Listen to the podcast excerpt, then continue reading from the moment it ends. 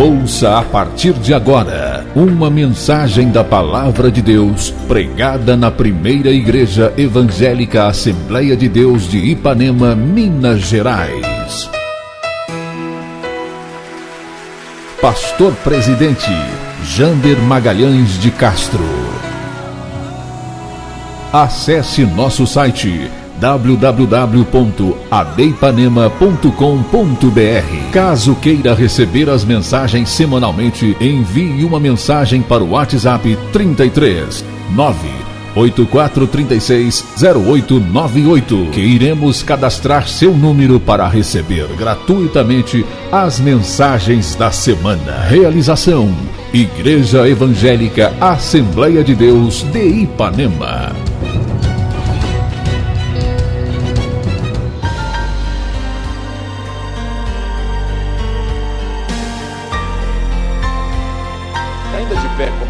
Está? Vamos voltar para o texto do livro de Efésios, capítulo de número 4. E de propósito eu pedi ao pastor Simar que pudesse ler. É, e aí nós vamos desenvolver o raciocínio. São oito horas. O texto diz: E ele, isto é, o Senhor Deus, né? Nosso mestre, deu uns para apóstolos e outros para profetas, e outros para evangelistas e outros para pastores e doutores. Há uma tradução que diz mestres, né? Doutores ou mestres, mas não tem problema.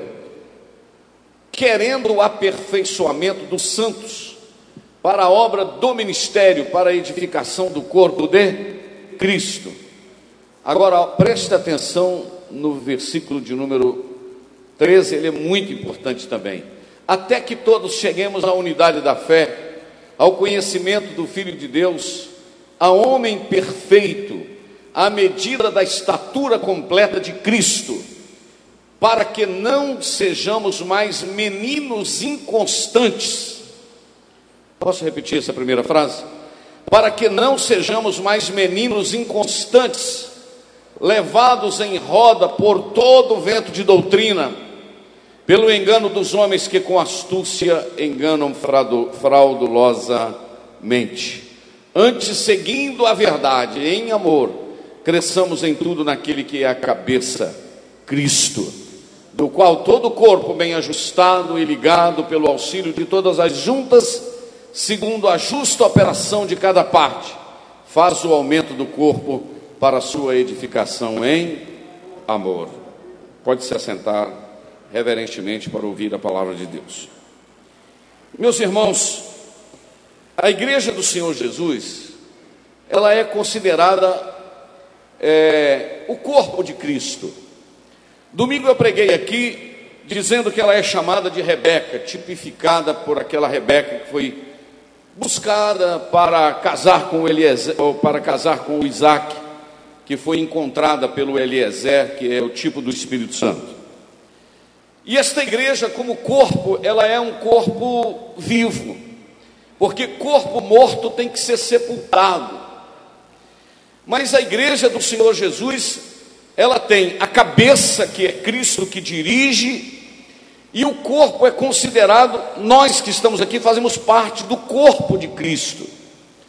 Se você cortar esse dedo aqui, minutos depois, ou amanhã, ele, por causa da falta de circulação do sangue, ele vai é, esfriar e daqui a pouco ele vai apodrecer, porque o que faz esse corpo, os dedos, as mãos movimentar, o braço, o comando da cabeça dá ordem agora para a mão direita, ela tende, e assim sucessivamente, para caminhar. Se os membros do corpo não estiverem ligados no corpo, tiver cortado, amputado, vai apodrecer, porque funciona bem, porque está ligado, circulando sangue, o coração bombardeando o sangue, passando pelo cérebro, e assim o corpo se movimenta. Por isso, meus irmãos, que não dá para defender a tese de que eu posso servir a Deus sem ser membro do corpo. Não tem como. A igreja é o corpo de Cristo. E nós precisamos estar ligados a esse corpo que é um corpo vivo, que movimenta e que precisa fazer uma coisa, precisa crescer. Porque a igreja, ela é de índole dinâmica. O que, que é isso? A igreja, ela é de índole dinâmica, isto é, ela movimenta, ela cresce, ela vai, ela caminha, ela tudo isso interligado num corpo por juntas e medulas e sendo dirigido pelo cabeça que é o nosso Cristo maravilhoso. A intenção do apóstolo Paulo escrevendo à igreja de Éfeso, uma das epístolas gloriosas que nós temos e doutrinárias, o tema é Cristo e sua igreja. Quando chega no capítulo 4, que eu pedi ao pastor Alcimar para ler e eu repeti para ficar bem frisado, o apóstolo Paulo disse que ele mesmo, isto é, Deus, deu, coloca de novo, Aloí, ele deu, diga comigo, o Senhor deu. Não, ficou fraco, vamos tentar mesmo com máscara. Um, dois, três. O Senhor deu, isto é, foi um presente de Deus para a igreja. O que? apóstolos, profetas, evangelistas, pastores e doutores, isto é, e mestres. O Senhor deu esses ministérios, esses dons ministeriais para a igreja. Mas tudo que Deus faz, Ele faz com propósito. Deus não faz nada sem propósito. Deus cria com propósito, Deus orienta com propósito, Deus direciona com propósito definido. Então, para que que ele deu esses ministérios, pastor Alexandre? Para que que ele deu? O versículo 12 começa a explicar, querendo o quê? O aperfeiçoamento dos santos. Mas presta atenção, meus irmãos, se já é santo, por que que Paulo está querendo que ainda seja aperfeiçoado? porque nós fomos salvos da condenação do pecado, mas nós estamos sendo salvos do poder do pecado.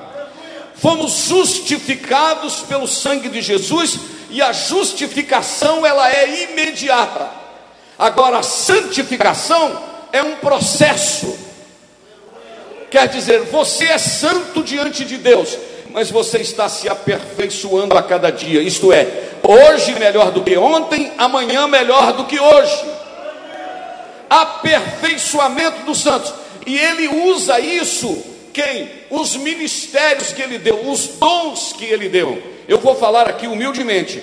Eu fui chamado, né, eu, eu sinto que o meu chamado, eu, eu penso que eu sou pastor. Não vou dizer que seja mestre, mas eu acho que eu sou é, eu não sou um apóstolo, eu penso que não sou um apóstolo, não, é, não sou muito um evangelista, mas eu acho que o meu ministério é, é pastoreio. E junto com o pastoreio eu ensino, não vou me considerar mestre, Deus me guarde de querer orgulhar. É, não estou falando isso aqui debaixo do sangue do Cordeiro, mas nós temos ensinado, através da minha vida, Deus está utilizando a palavra através da minha vida para quê? Para aperfeiçoar a igreja, para ensinar a igreja para que vocês sejam melhores, não vocês, para que nós sejamos melhores a cada dia. Oh, aleluia! Como isso é uma coisa tão clara, meus irmãos. Então, quando o pastor ensina, quando a gente doutrina, quando a gente mostra, a gente está querendo o que? O aperfeiçoamento dos santos. Aleluia! E aí eu vou repetir o que eu sempre falo: fomos salvos da condenação do pecado pela justificação, estamos sendo salvos do poder do pecado pela santificação, e seremos salvos do corpo do pecado pela glorificação.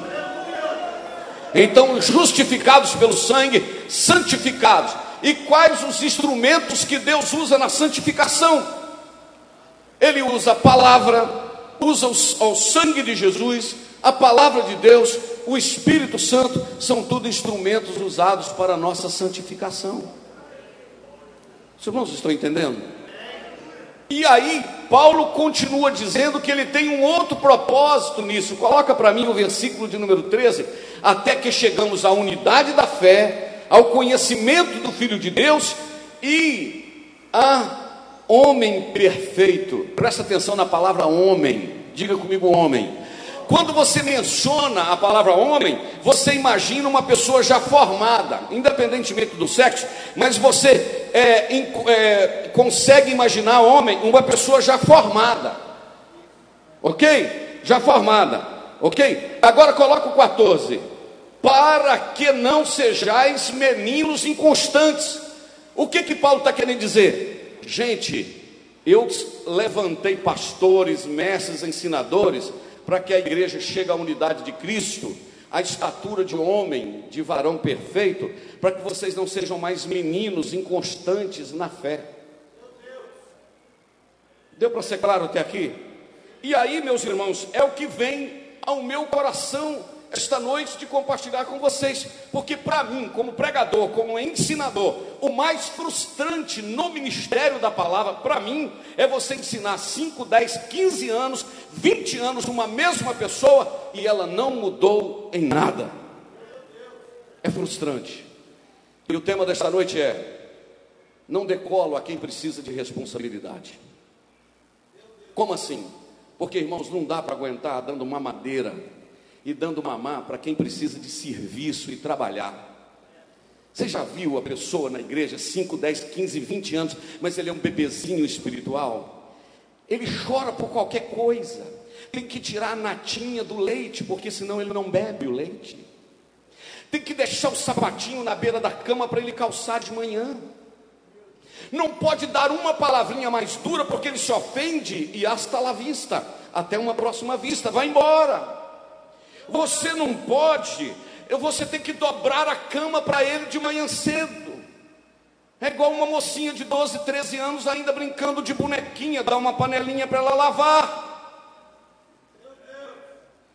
O rapaz com 8, 10, 12, 14 anos caçando bola, caçando brinquedinho ainda para brincar, dá um negocinho para ele fazer.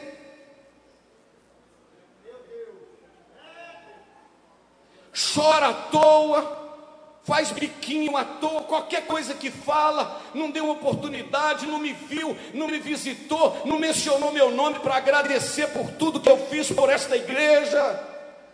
Está na hora de desmamar, meu filho. Está na hora de receber responsabilidade, crescer. Estou muito duro na palavra, não? Já vai, não já vai? Porque a gente não aguenta mais, irmão. Só beber. Porque criança que demora a desmamar, enfraquece a mãe. Menino de 10, 12 anos pendurado no seio da mãe. Vai caçar uma feijoada. Vai caçar um mocotó.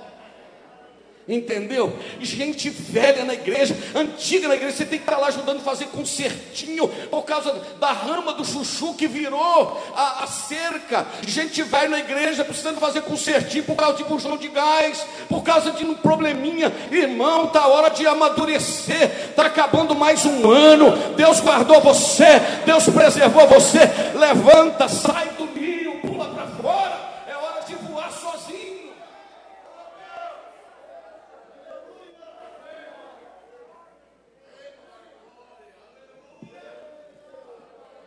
sentindo um negócio diferente aqui. Porque não dá para ficar dando uma madeira para quem precisa comer arroz e feijão. Gente com mania de perseguição. É porque me persegue. Tira isso da cabeça, rapaz, é hora de produzir. Amém, irmão? Está meio forte ou não? Pode continuar mais um pouquinho ou não? Senão eu paro e vou cantar ainda a harpa e vamos embora para casa. Esses dias, lá na casa do Gilmar, meu irmão, esse cidadão que está aqui, que tocou o teclado, apareceu num pezinho de acerola no fundo do quintal de lá, um passarinho fazendo ninho, acho que é rolinha, né, Eunice? Um rolinho fazendo ninho. E fez o ninhozinho. Não sei se foi Daniela ou Débora foi lá fotografou. Eunice fotografou e mandou. Depois apareceram os ovinhos lá. Que coisa bonitinha, ovinho. Depois apareceram os bichinhos lá. Entendeu? Apareceu. E depois a irmã Eunice, minha esposa, pode contar, irmã Eunice? Foi lá na casa do Gilmar e resolveu pegar uma raçãozinha, né? não é, não é Eunice? Para levar uma comidinha para aqueles passarinzinhos lá. Com dó deles. Quando chegou lá, eles já tinham voado. Né, Eunice? Mandaram. Hein? Como é que é? Fez uma caminha? É, é, fez assim, preparou lá uma caminha no ninho. Quando eu nisso fui lá procurar, tinha voado. É isso que eu estou querendo dizer para você. Você está esperando o pastor colocar comidinha na sua boca? Está na hora de sair do ninho, meu filho. Está na hora de começar a produzir. Está na hora de parar de só pedir oração e meter esse joelho no chão, enfiar a cara no chão para orar. Está na hora de comprar uma lição da escola dominical e vir para a igreja, não esperar só que o pastor alimenta, não. Está na hora de deixar lágrimas cair em cima deste livro aqui, porque Samuel mamou só por um período, depois a mãe, dele levou e soltou ele no templo para se virar no meio de Rofini e Finéias e no meio do sacerdote ali, mas ele sobreviveu porque ele tinha compromisso com Deus, e quem tem compromisso com Deus, voa!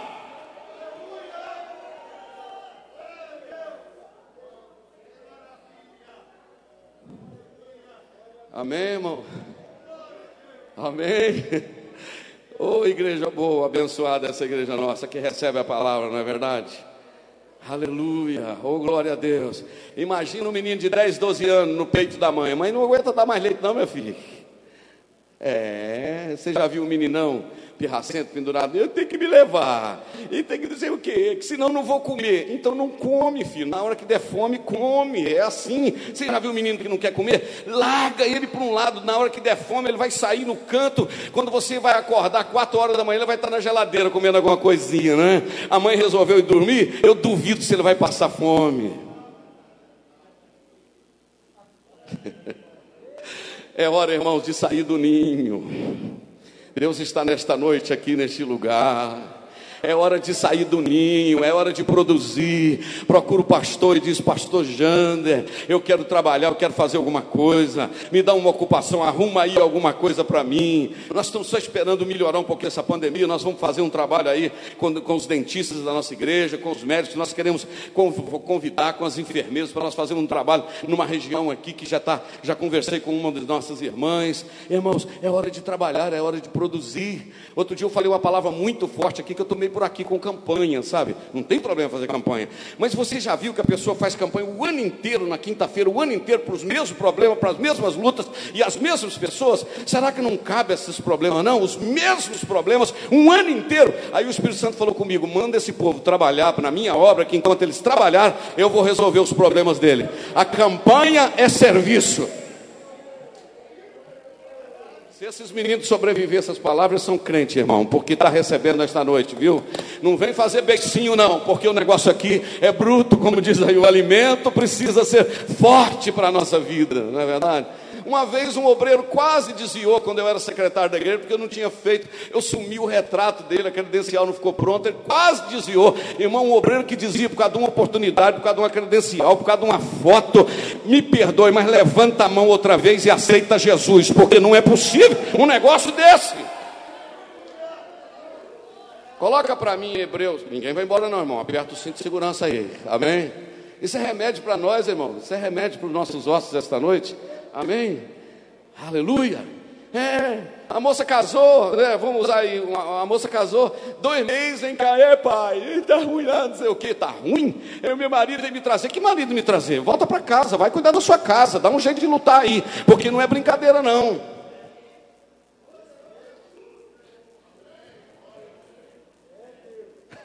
É, tem que lutar, tem que correr atrás. O negócio é, o negócio é amargo. Está entendendo, meus irmãos? Você está achando que pastorear é simples, que dirigir igreja é simples? É muita responsabilidade. Não é? Então eu preciso ensinar para que, que nós nos venhamos nos fortalecer. Agora o Aloí vai colocar para mim Hebreus capítulo 5, versículo 7. Olha a luta que o escritor aos Hebreus está tendo. Hebreus capítulo 5, versículo de número 7. Hebreus capítulo 5, versículo 7. Olha, deixa eu ver se é o 7 aqui que ele vai falar.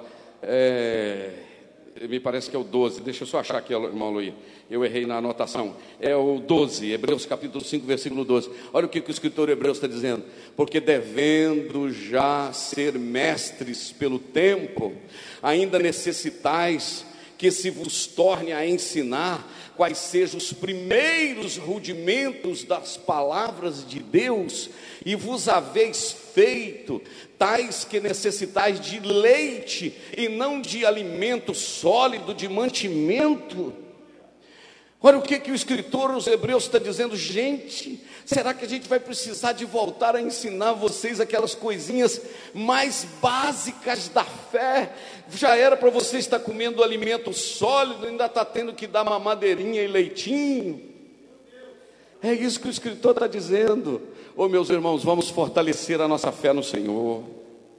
Nós não somos crianças, nós somos maduros espiritualmente não estou aguentando mais tanto de mandação em grupo, de negócio de vacina, que quem tomar vacina vai virar mulher, que quem não vai multar. Pelo amor de Deus, maninho, você não sabe disso, isso é trem que chega pela internet, e um monte de gente me perguntando, pastor, negócio de cavalo do Apocalipse, negócio de não sei o quê, eu não quero nem saber de cavalo de Apocalipse, eu não quero saber, eu quero que a igreja fique firme com Jesus, porque se cavalo aparecer e Jesus, a igreja estiver firme, ela vai continuar firme. Se a igreja for arrebatada antes dos cavalos, a igreja também está firme. O que você precisa é ser firme com Jesus. É, é desse jeito. Amém, meus irmãos? Está meio forte o remédio, mas vamos continuar falando um pouquinho aqui, que depois macia um cadiquinho, não é verdade? É assim que Deus vai falando conosco. Então, o porquê, irmãos? Porque se nós, agora, eu vou levar vocês para Gálatas, capítulo número 4, para Gálatas, capítulo número 4.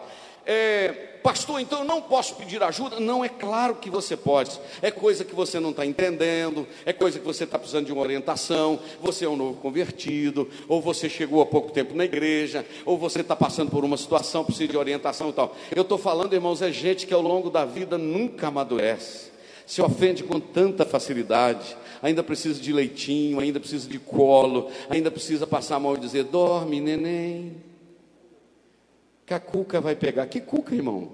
Fala mentira com o menino, não. Entendeu? Dorme, neném. Vem cá, meu filho. Vão. Não, eu estou falando que é hora de sair do ninho. Aí o Nisso foi caçar dois fiotinhos da rolinha. Foi a Débora? Ah, desculpa, Eunice, foi a Débora, viu, Edilene? Que está falando aqui que foi a Débora. Ah, já não estava lá mais. E sabe o que, que eu vi contar sobre a águia?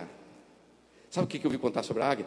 Que o, o, o, o, ninho da águia, no fundo dele é feito de espinhos, né? Só que ela cobre com pena, com algodão, os negócios assim, entendeu? Aí os filhotinhos nascem, é aquela beleza, tudo quentinho lá dentro do ninho. Só que chega a hora que a águia precisa começar a voar. Os filhotinhos, diga comigo, precisa começar a voar. E eles estão lá porque a águia voa e traz a comidinha na boca, então não preciso, deixa eu ficar aqui dentro, é melhor aqui o ninho. Sabe o que, que a, dizem, né? Eu, eu, tentei buscar isso na internet hoje e vi que ela pega e joga ele para voar. Mas eu já vi dizer que ela começa a tirar aquele forrinho que tem no fundo do ninho, e daí a pouco os espinhos começam a espetar os filhotes. Aí eles têm que sair para fora, porque começa a espetar. Aí quando eles saem para fora assim, a mãe olha e diz assim: saiu, né, filho? Está espetando o ninho, né? Sabe o que, que ela faz? Pega ele pela nuca aqui assim, ó, e tira um voo com ele. E quando está lá em cima, solta.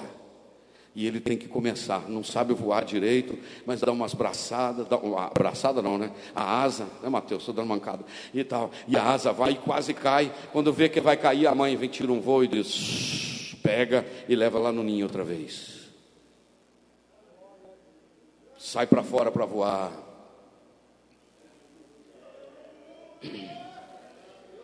O primeiro voo vai ser meio tonto assim, mas o segundo vai ser melhor. Daqui a pouco você vai estar fazendo coisas para Deus que você não imaginava. Tem alguém que está entendendo essa palavra aqui esta noite, irmãos? Aleluia, eu tenho certeza. Eu não vim aqui sem orar, não. Eu passei um bom tempo na Bíblia hoje, olhando, não só de hoje, desde quarta-feira que eu estou olhando, porque eu queria falar com isso com vocês, porque nós não podemos, irmãos, dar carinho somente e colo a quem está precisando de voar, a quem está precisando de caminhar, de receber responsabilidades. Mas aí, o que, que a palavra do Senhor ela vai nos dizer agora em Gálatas, capítulo de número 4, que o Aloy vai colocar para mim? Olha o que, que a palavra de Deus. Digo, pois, em todo o tempo que o herdeiro é menino, em tempo que o herdeiro que é menino, em nada difere do servo. Ainda, e deixa esse versículo aí, Aloí, por favor. Ainda que seja senhor de tudo, presta atenção. O que Paulo está dizendo é o seguinte: que uma criança, por exemplo, de 6, 8, 10 anos, ela é herdeiro de uma grande fazenda. E tem um servo que toma conta dessa criança. Quem é o herdeiro? É o é o menino, sim ou não? OK? O herdeiro é o menino. Ele é o herdeiro, é dono de tudo, OK? E o servo está tomando conta dele, é verdade? Mas esse menino já pode tomar posse da herança? Não, porque ele é menino. Aí o que, que acontece? Um menino que não sabe administrar é igual ao servo. Um tem dinheiro, mas não sabe administrar e nem pode. O outro é servo, igualou a ele. Paulo está dizendo que nós temos uma herança. Aleluia. Nós somos co-herdeiros de Cristo. Não, irmão, vou falar porque isso é muito forte. O mesmo direito que Jesus tem, você tem, co-herdeiros com Cristo. Algumas mãos levantaram. Co-herdeiro com Cristo. Oh, aleluia, glorificado seja o nome de Jesus. Quando meu pai faleceu, ele deixou umas propriedades aí. Eu, o Gilmar e o outro irmão meu, o Jusimar, nós tivemos direitos iguais. Vamos dizer, se fossem nove alqueires de terra, cada um tinha o direito de três, não é assim? Para ser justo, não é verdade? Irmão, quando Jesus morreu, aleluia, nós fomos inseridos nessa morte. Nós não éramos filhos, mas agora nós somos filhos. Você sente filho aqui esta noite? E o filho tem o direito Agora deixa eu profetizar uma palavra sobre a sua vida. Você tem por herança muito direito, mas você só pode tomar posse dessa herança se você crescer, porque menino não pode receber herança. Deus tem tanta coisa para nos dar, meus irmãos. Deus tem ministérios, Deus tem muita coisa para a gente fazer, mas a gente precisa crescer para receber isso. Os irmãos estão entendendo? É, pastor, o senhor pegou meio duro, meio pesado aí no início e tal, que não pode dar, dar um jeito. Não é exatamente porque o que, que o pastor está querendo? Que você cresça, sabe para quê? Para tomar posse da herança. E isso se chama o que? Maturidade. Você acredita que eu fui para o dicionário hoje para saber direitinho o que, que significa a palavra maturidade? Maturidade, sabe o que, que é? Estado e condição ou estrutura, forma, função ou organismo no estágio adulto, condição de plenitude, saber, habilidade adquirida. Olha aqui, é, período da vida de aprendizado entre a juventude e a velhice, é quando a gente se torna uma pessoa madura, não só na idade, porque tem pessoa que ele é idoso e ele continua imaturo, e tem criança de 12, 13 anos que não tem ainda muita idade, mas ele tem maturidade, isto é, comportamento sábio no falar, não é precipitado nas palavras. Sabe o que, que o Senhor está querendo de nós? Amadurecimento espiritual, maturidade. Amém, meus irmãos? Ô oh, pastor, só podia ter terminado esse ano falando uma palavra mais light, uma palavra mais, mais suave, não é? Você sabe por quê? O tanto que eu amadureci esse ano, meus irmãos. Como eu amadureci esse ano, como Deus me ensinou esse ano. Aleluia, oh glória a Deus. Primeira coisa que Deus me ensinou que eu achei que eu não tinha tempo e eu descobri que eu tenho muito tempo. Meu violão não tinha corda, pergunta eu nisso. Comprei um acordo, cordoamento lá no Cici. Custou 22 reais. Violão que eu tenho desde 1979. Voltei a tocar violão dentro de casa, mas eu nisso. Estamos terminando o Novo Testamento agora, nós dois lendo. Descobri que eu podia fazer culto doméstico de novo, mas a pressa era tanta. Descobri que para Deus cuidar de mim eu não preciso ficar viajando dia e noite disparadamente. Descobri que quem tem compromisso com Deus, a igreja pode estar aberta ou fechada, as pessoas continuam do mesmo jeito. Descobri que quem é fiel ao Senhor dizima em meio da crise, contribui em meio da crise. Descobri que Jesus continua salvando, curando e batizando com o Espírito Santo durante a crise. Descobri que o momento melhor, aleluia, é que no meio da crise você pode encostar a cabeça no ombro dele e dizer: Senhor, eu não tenho para onde ir a não ser para os teus braços. Sabe o que, que Deus falou muito comigo agora à tarde? Mas falou muito forte agora à tarde. É naquele texto de Lucas, capítulo de número 15, que quando o filho pródigo voltou, aquele pródigo que gastou tudo, né, pastor Jéssica? Porque tem dois sentidos a palavra pródigo, né? É, aquele pródigo que gastou tudo e que foi embora, quando ele voltou, você lembra da palavra que o filho que ficou em casa falou com o pai? Coloca para mim, Eloí, lá nos últimos versículos, que ela disse que ele disse assim: Eu estou há tanto tempo com você aqui em casa.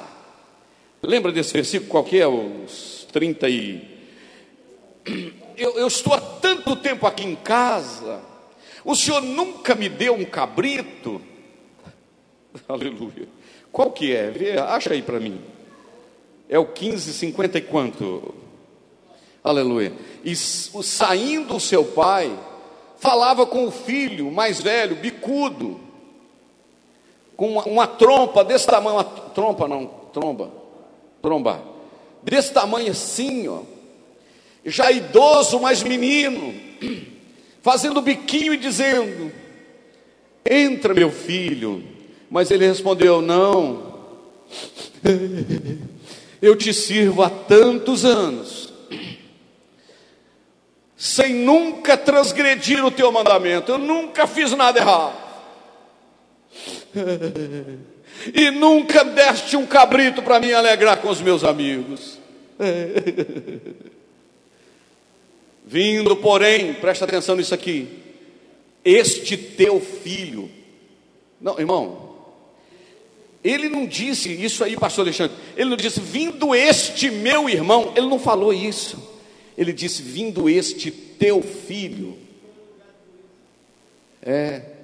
Vindo este teu filho, que desperdiçou os teus bens com as meretrizes, o Senhor matou um bezerro cevado para ele eu estou aqui tanto tempo, eu sou tão justinho, eu sou tão bonzinho, eu nunca prejudiquei o Senhor, eu nunca dei prejuízo à herança do Senhor. Esse teu filho foi, gastou tudo, voltou e o Senhor ainda matou esse bezerro cevado. Aí esse versículo aí que mexeu comigo agora à tarde.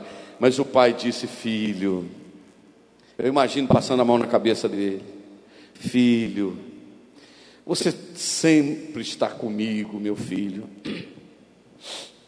Todas as minhas coisas são tuas, meu filho. Ah, não, esperava um pouquinho mais, deixa para lá. Tudo que eu tenho aqui é seu, meu filho. Alegria, gozo, batismo com o Espírito Santo, é, comunhão comigo. Não, eu vou falando até você entender alegria do meu espírito, paz no seu coração. Aleluia, oportunidade de adorar. Aqui você tem tudo, filho, tudo que eu tenho é meu. E sabe o que, eu anotei aqui na hora que eu saí para cá? Tem gente que não pode tomar posse da herança porque ainda é menino, mas tem gente que não toma posse da herança porque ainda não reconheceu que tem. Eu quero te dizer que você precisa reconhecer que você tem direito na herança.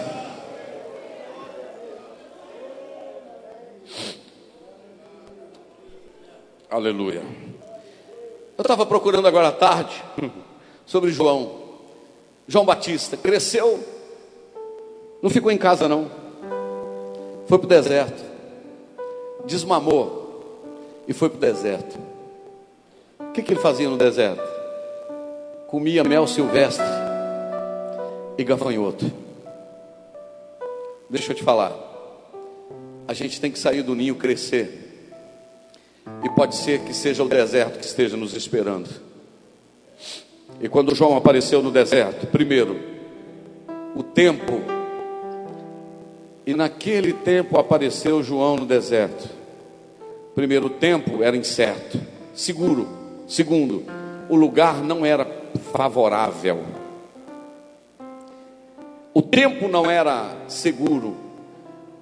O ambiente não era favorável mas era o lugar que Deus queria honrá-lo.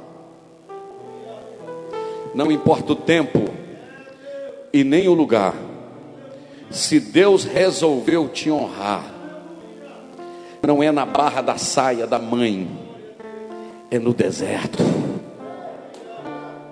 Oh, como tem alguns irmãos entendendo. Deserto é lugar de amadurecimento. Diz os historiadores, opa, senti aqui.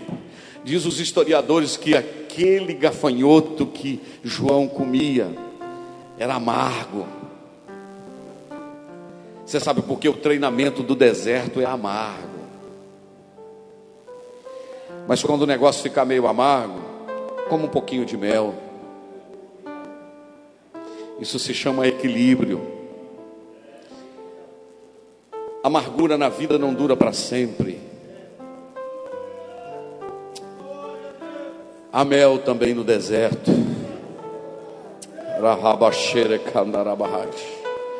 E eu vou profetizar de olhos abertos aqui. Quando chegar a hora de Deus te honrar, Alguém vai perguntar, mas é deserto, é fora do tempo, o lugar, é, não, não, não é esse lugar, esse lugar não é um lugar viável, esse lugar é deserto, não importa o lugar, importa é que Deus resolveu fazer o João aparecer.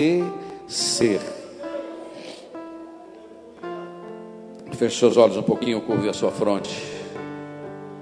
Não importa o lugar, é preciso sair de casa, é preciso crescer. E crescimento vem no meio de lutas, provas e tribulações. Eu fico olhando para trás hoje, antes de ficar em silêncio por uns 30 segundos ou um minuto. Eu fico olhando para trás hoje e fico pensando que algumas provas parecia que eu não precisaria de ter passado por ela. Mas hoje eu olho para trás e, diz, e digo: Senhor, como foi bom. Aleluia. Aleluia.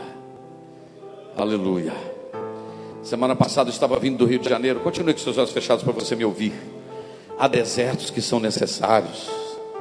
Semana atrasada, passada, eu estava vindo do Rio de Janeiro no meu carro, que é 2015, 16, não é novo, mas um carro muito bom. E eu chorava dentro do carro e agradecia a Deus, Senhor, que carro que o Senhor me deu. Aí o Espírito Santo agora me faz lembrar, indo para o córrego do Leitão, quando o carro quebrou a junta mocinética e que eu vim 18 quilômetros de noite, a pé, na poeira, sem reclamar, sem murmurar. Quando não consegui um carro nem uma moto, peguei uma bicicleta, fui em Laranjeira, na casa da irmã Maria Cândida, da ceia para quatro pessoas de bicicleta. É todo um processo.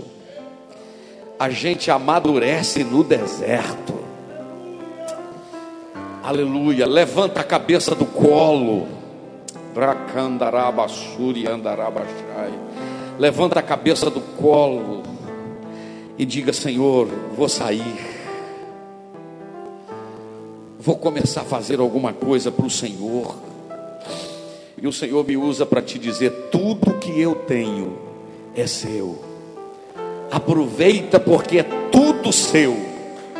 Aqui tem o cordeiro que é seu. Aqui tem a alegria que é sua aqui tem o pão, não precisa ficar falando, entra para dentro de casa, filho. Não, não, não, não, não. Sabe o que, que vai acontecer? O Senhor vai te chamar e vai dizer: entra, aleluia. É o que. Ah, não, não, não. Eu vou dar um tempinho de uns 30 segundos para você só adorar. Eu sei que o Espírito Santo está ministrando ao nosso coração. Aleluia, aleluia. Vou dar 30 segundos ou um minuto, vou ficar em silêncio. Eu vou deixar você orar, adorar, falar alguma coisa, é, exaltar, levantar a mão, falar língua, ser renovado, fazer alguma coisa. Eu quero que você se manifeste de alguma forma se você está recebendo esta palavra esta noite. Ei, calabassuri, ebe. Ei, cama do raios. Isso, pode adorar.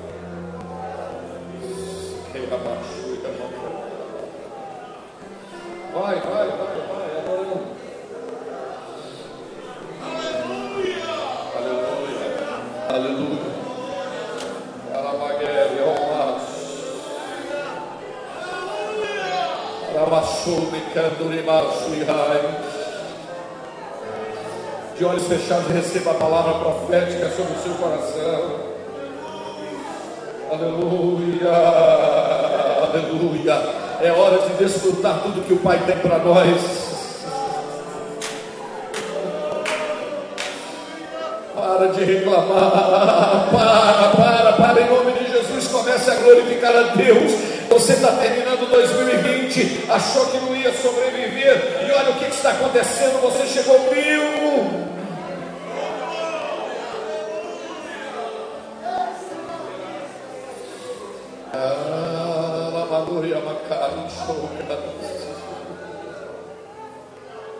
Estou ouvindo, estou ouvindo vozes de adoração no meio da igreja.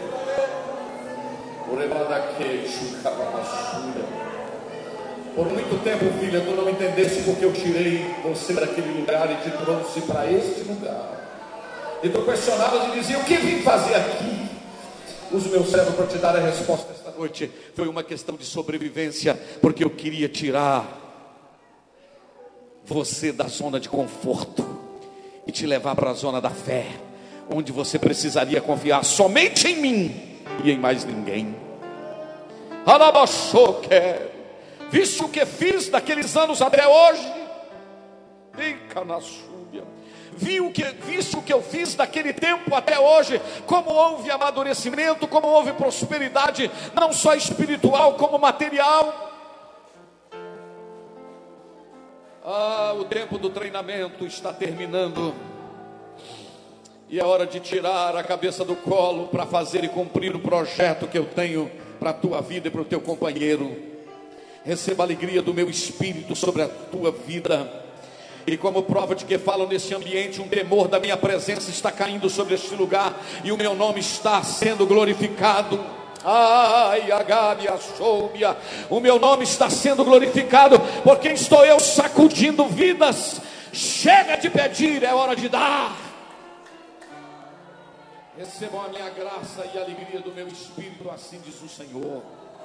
Quem pode adora, irmãos, quem pode adora.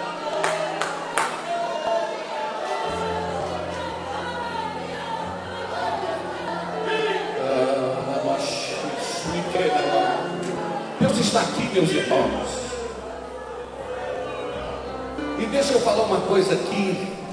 Menino que ainda está no colo, dependendo do colo, ainda acha que pode dirigir a sua vida, que não precisa de pastor, que não precisa de líder. Você não sobrevive sozinho, não. Você precisa de ser pastoreado. Você precisa de ser pastoreada. Mesmo que você não goste do pastor, mas ele é autoridade sobre a sua vida, você precisa respeitá-lo. Você pensa que Deus agrada? Deus está falando aqui. Eu que dirijo a minha vida, eu faço o que, que é, eu oro em monte, eu vou para onde eu quero, eu profetizo. Você pode até fazer, mas vai chegar a hora que Deus não vai gostar disso. Porque aqui existe um princípio chamado princípio da autoridade espiritual. O seu líder precisa saber o que você está fazendo. Aleluia. Você sabe por quê? Vou voltar no Samuel, não, porque o negócio está quente a palavra aqui no coração. A Ana viu que o menino desmamou, pegou o menino, Samuel, e levou o Samuel para o templo. Não era bem. O templo era a, o tabernáculo, né, pastor Simar? Era o tabernáculo que ficava em Siló. Veja bem, o menino foi para o tabernáculo, o menino está sob os cuidados de Eli, Rovini Finés, o caldeirão do pecado, mas o menino está lá comprometido. Só que a Bíblia diz que a mãe e o pai, Ana e Elcana, uma vez por ano, ia lá levar uma túnica nova, porque todo mundo demanda cuidado, todo mundo demanda cuidado, ninguém é senhor do seu nariz, amém? Amém? É a questão de princípio, parece que foi o pastor Alexandre que falou isso numa palestra para jovens outro dia. Você está namorando uma moça, enquanto a moça não casou com você e está dentro da casa, ela pertence ao pai dela. Quando casou, saiu, aí ela vai pertencer a você. Então, se ela pertence ao pai, não é você que vai tocar e fazer com ela o que você quer. Ela está na responsabilidade, ela pertence ao pai. Entendeu? Assim é a igreja, assim é tudo. Você aceitou ser membro de uma igreja, você tem que estar debaixo da autoridade. Não é verdade?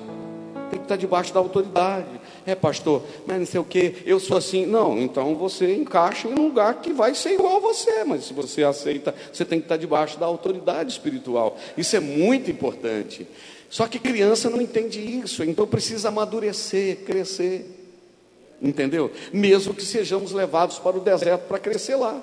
E não foi. Ah, irmão, a Bíblia diz aqui, até o Eunice me ajudou a achar o versículo na hora ali que eu não estava achando ele de jeito nenhum. É Lucas capítulo de número 1, versículo 80, diz que o menino, que era João, crescia, se fortalecia, tanto espiritualmente como fisicamente. E a Bíblia diz também, Lucas capítulo 2, 39 e 42, que Jesus crescia e se fortalecia. Se até o Jesus, irmão, teve que desmamar, largar Maria, imagine eu e você. E eu anotei aqui, porque agora meu tempo já acabou, já está na hora de encerrar. Mas eu anotei aqui também um outro caso.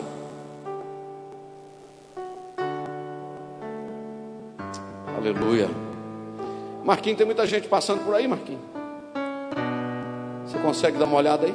Estou sentindo que Deus está falando, não é só aqui não, né?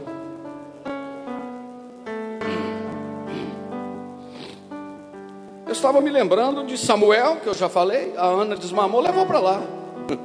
Aí toca a sua vida. Estava me lembrando de Elias, pastor Simar. Enquanto Eliseu vivia, como Marcos? Quatro mil? Quatro mil pessoas pelo Facebook. Já parou para pensar isso? Aleluia. Oh glória a Deus. O Elias está por ali, o Eliseu está na sombra. Mas o Eliseu, o Elias foi arrebatado. Deixa eu tirar aqui. Deixou a capa cair, sim ou não? O Eliseu vestiu a capa logo imediato. Pegou a capa, dobrou, levou lá no Rio Jordão, jogou no Jordão, o Rio Jordão abriu. Aí sabe o que, que ele fez? O teste, porque o Elias abriu eu fiz o teste, Deus está comigo também. O Eliseu foi embora, o Elias foi embora, carros de Deus e seus cavaleiros. E ele falou: o negócio agora é comigo, eu é que sou profeta. Responsabilidade. Moisés, Eliseu, Josué, vem cá. Pôr a mão na sua cabeça, meu filho. Daqui para frente é com você. E ó, foi para o monte. Morreu, o Senhor o sepultou. O Senhor apareceu a Josué e disse: Josué, meu servo Moisés morreu. O negócio agora é com você. Esta noite, no finalzinho do ano, última terça-feira do ano, a palavra é: tira a cabeça do colo, começa a produzir. Tem muita coisa para ser feita. Você precisa ajudar a igreja, você precisa, você precisa nos ajudar para nós fazermos mais. Aleluia. Deus tem nos abençoado, irmãos. Domingo nós completamos 760 novos convertidos, batizados nas águas nos últimos 10 anos. Achei até que vocês iam falar um amém, mas deixa para lá. É uma outra igreja, grande, mas tem muita alma para ser conquistada. Nós não sabemos o que virá no ano de 2021.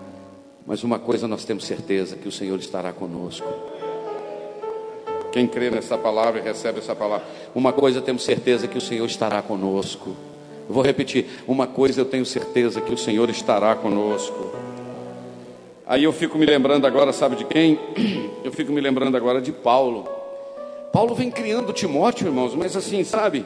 Como uma plantinha terra. Com todo cuidado, olha, Timóteo, assim, assim, assim. Só que Paulo está preso em Roma. Garganta para arranhar, meu Deus do céu. Não é gripe, não, é. É. O esôfago, como é que chama? Refluxo. Paulo. Paulo está preso agora. E ele não pode ficar mais rodeando Timóteo, porque ele vai morrer. O que que Paulo faz? Manda uma carta e diz: Timóteo, eu já estou sendo oferecido em aspersão de sacrifício, o tempo da minha partida está próximo. Agora, Timóteo, olha para cá. Desperta o dom de Deus que há em você, rapaz.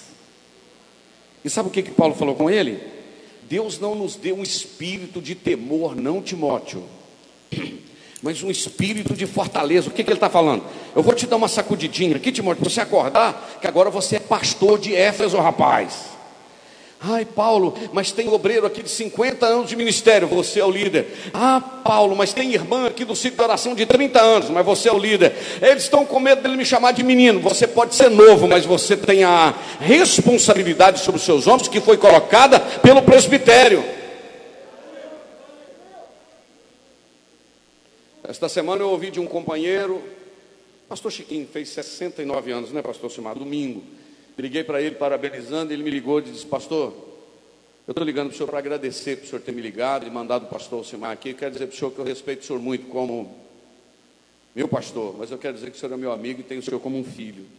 Só que me ter como filho, como amigo, não impede dele dizer que me respeita como líder. Entendeu? É o princípio da autoridade. Mas isso só pode ser para quem é maduro.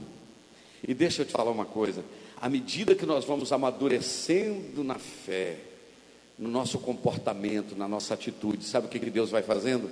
Vai nos entregando coisas maiores. Vou repetir: Deus vai nos entregando coisas maiores. Se eu fosse você, ficava muito alegre essa noite com esta palavra.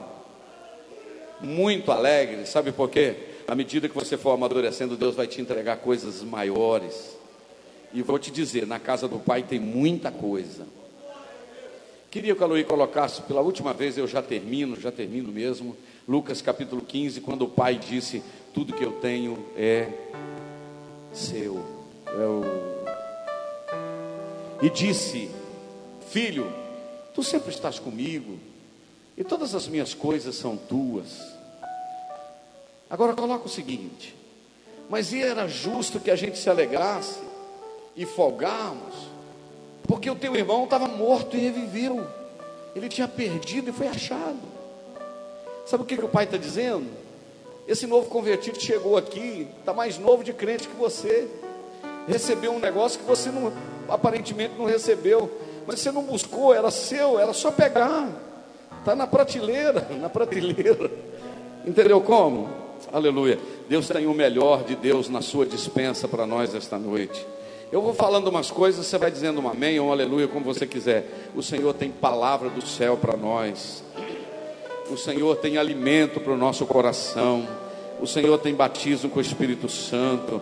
O Senhor tem dom de profecia. O Senhor tem dom de língua. O Senhor tem dom de palavra da sabedoria, palavra da ciência. O Senhor tem dom de fé, dom de operação de maravilhas, dom de cura o Senhor sabe o que, que Ele tem? Ele tem a alegria do seu Espírito para derramar sobre o nosso coração. Sabe mais o que, que Ele tem? Santa Ceia para você participar no sábado.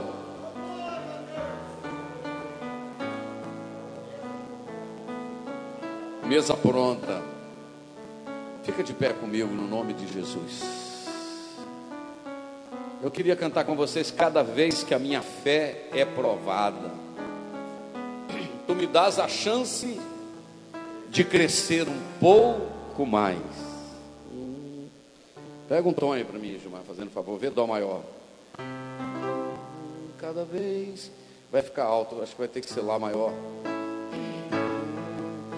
Cada vez que a minha fé é provada,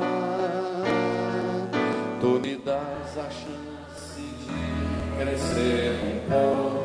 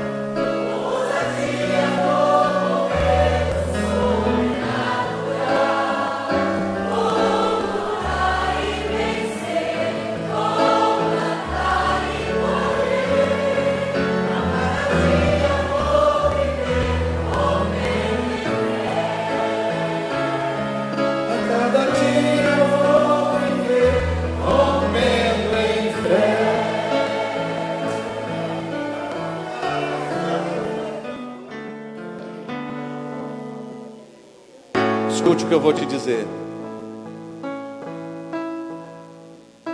Deus tem responsabilidades para nos dar. E Ele está olhando para nós dizendo: não, pode, pode dar para Ele fazer, pode deixar Ele fazer, Ele não vai fugir da batalha. Ele não vai voltar atrás. Ele não vai parar. Não vai julgar a toalha. Não, ele vai levantar a cabeça e vai caminhar. E se chegar o momento que você não estiver aguentando, Deus vai levantar alguém para colocar do seu lado. Eu tenho hora que eu preciso de amigos, de alguém para me ajudar a escorar. E se precisar de que eu ajude, eu estou à disposição. Vamos fazer uma oração. Aleluia. Aleluia. Minha vontade é fazer isso, mas eu não posso devido à pandemia, eu preciso me precaver. Mas eu queria que você orasse pela pessoa que está à sua direita, por gentileza. Ore pela pessoa que está à sua direita. Não precisa colocar a mão no ombro, a não ser que seja esposa, ou esposo, ou filho.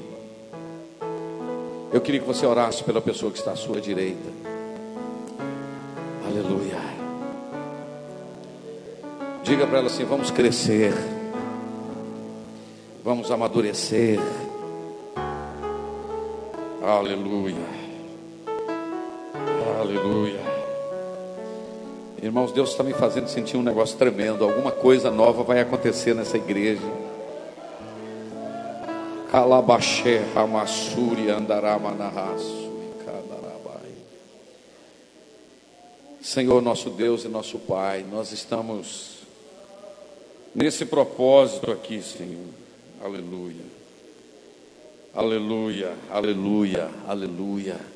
Nós estamos recebendo a tua palavra e tem uma igreja orando agora, Senhor.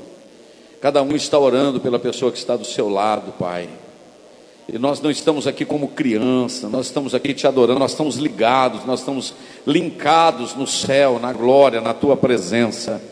E eu quero pedir, Senhor, que o Senhor visita desde os irmãos que estão trabalhando lá no som, irmão José, irmão Aloí, os irmãos que estão na galeria, os que estão à minha esquerda, os irmãos que estão ao meio, os irmãos que estão à minha direita, os irmãos aqui do instrumental, irmão Samuel, irmão Gilmar, visita cada um. Senhor, dá os desejos de te adorar a cada dia. Me ajuda, Senhor, que haja amadurecimento na minha vida como líder, para cada dia melhorar e ser mais servo do que eu sou, Senhor.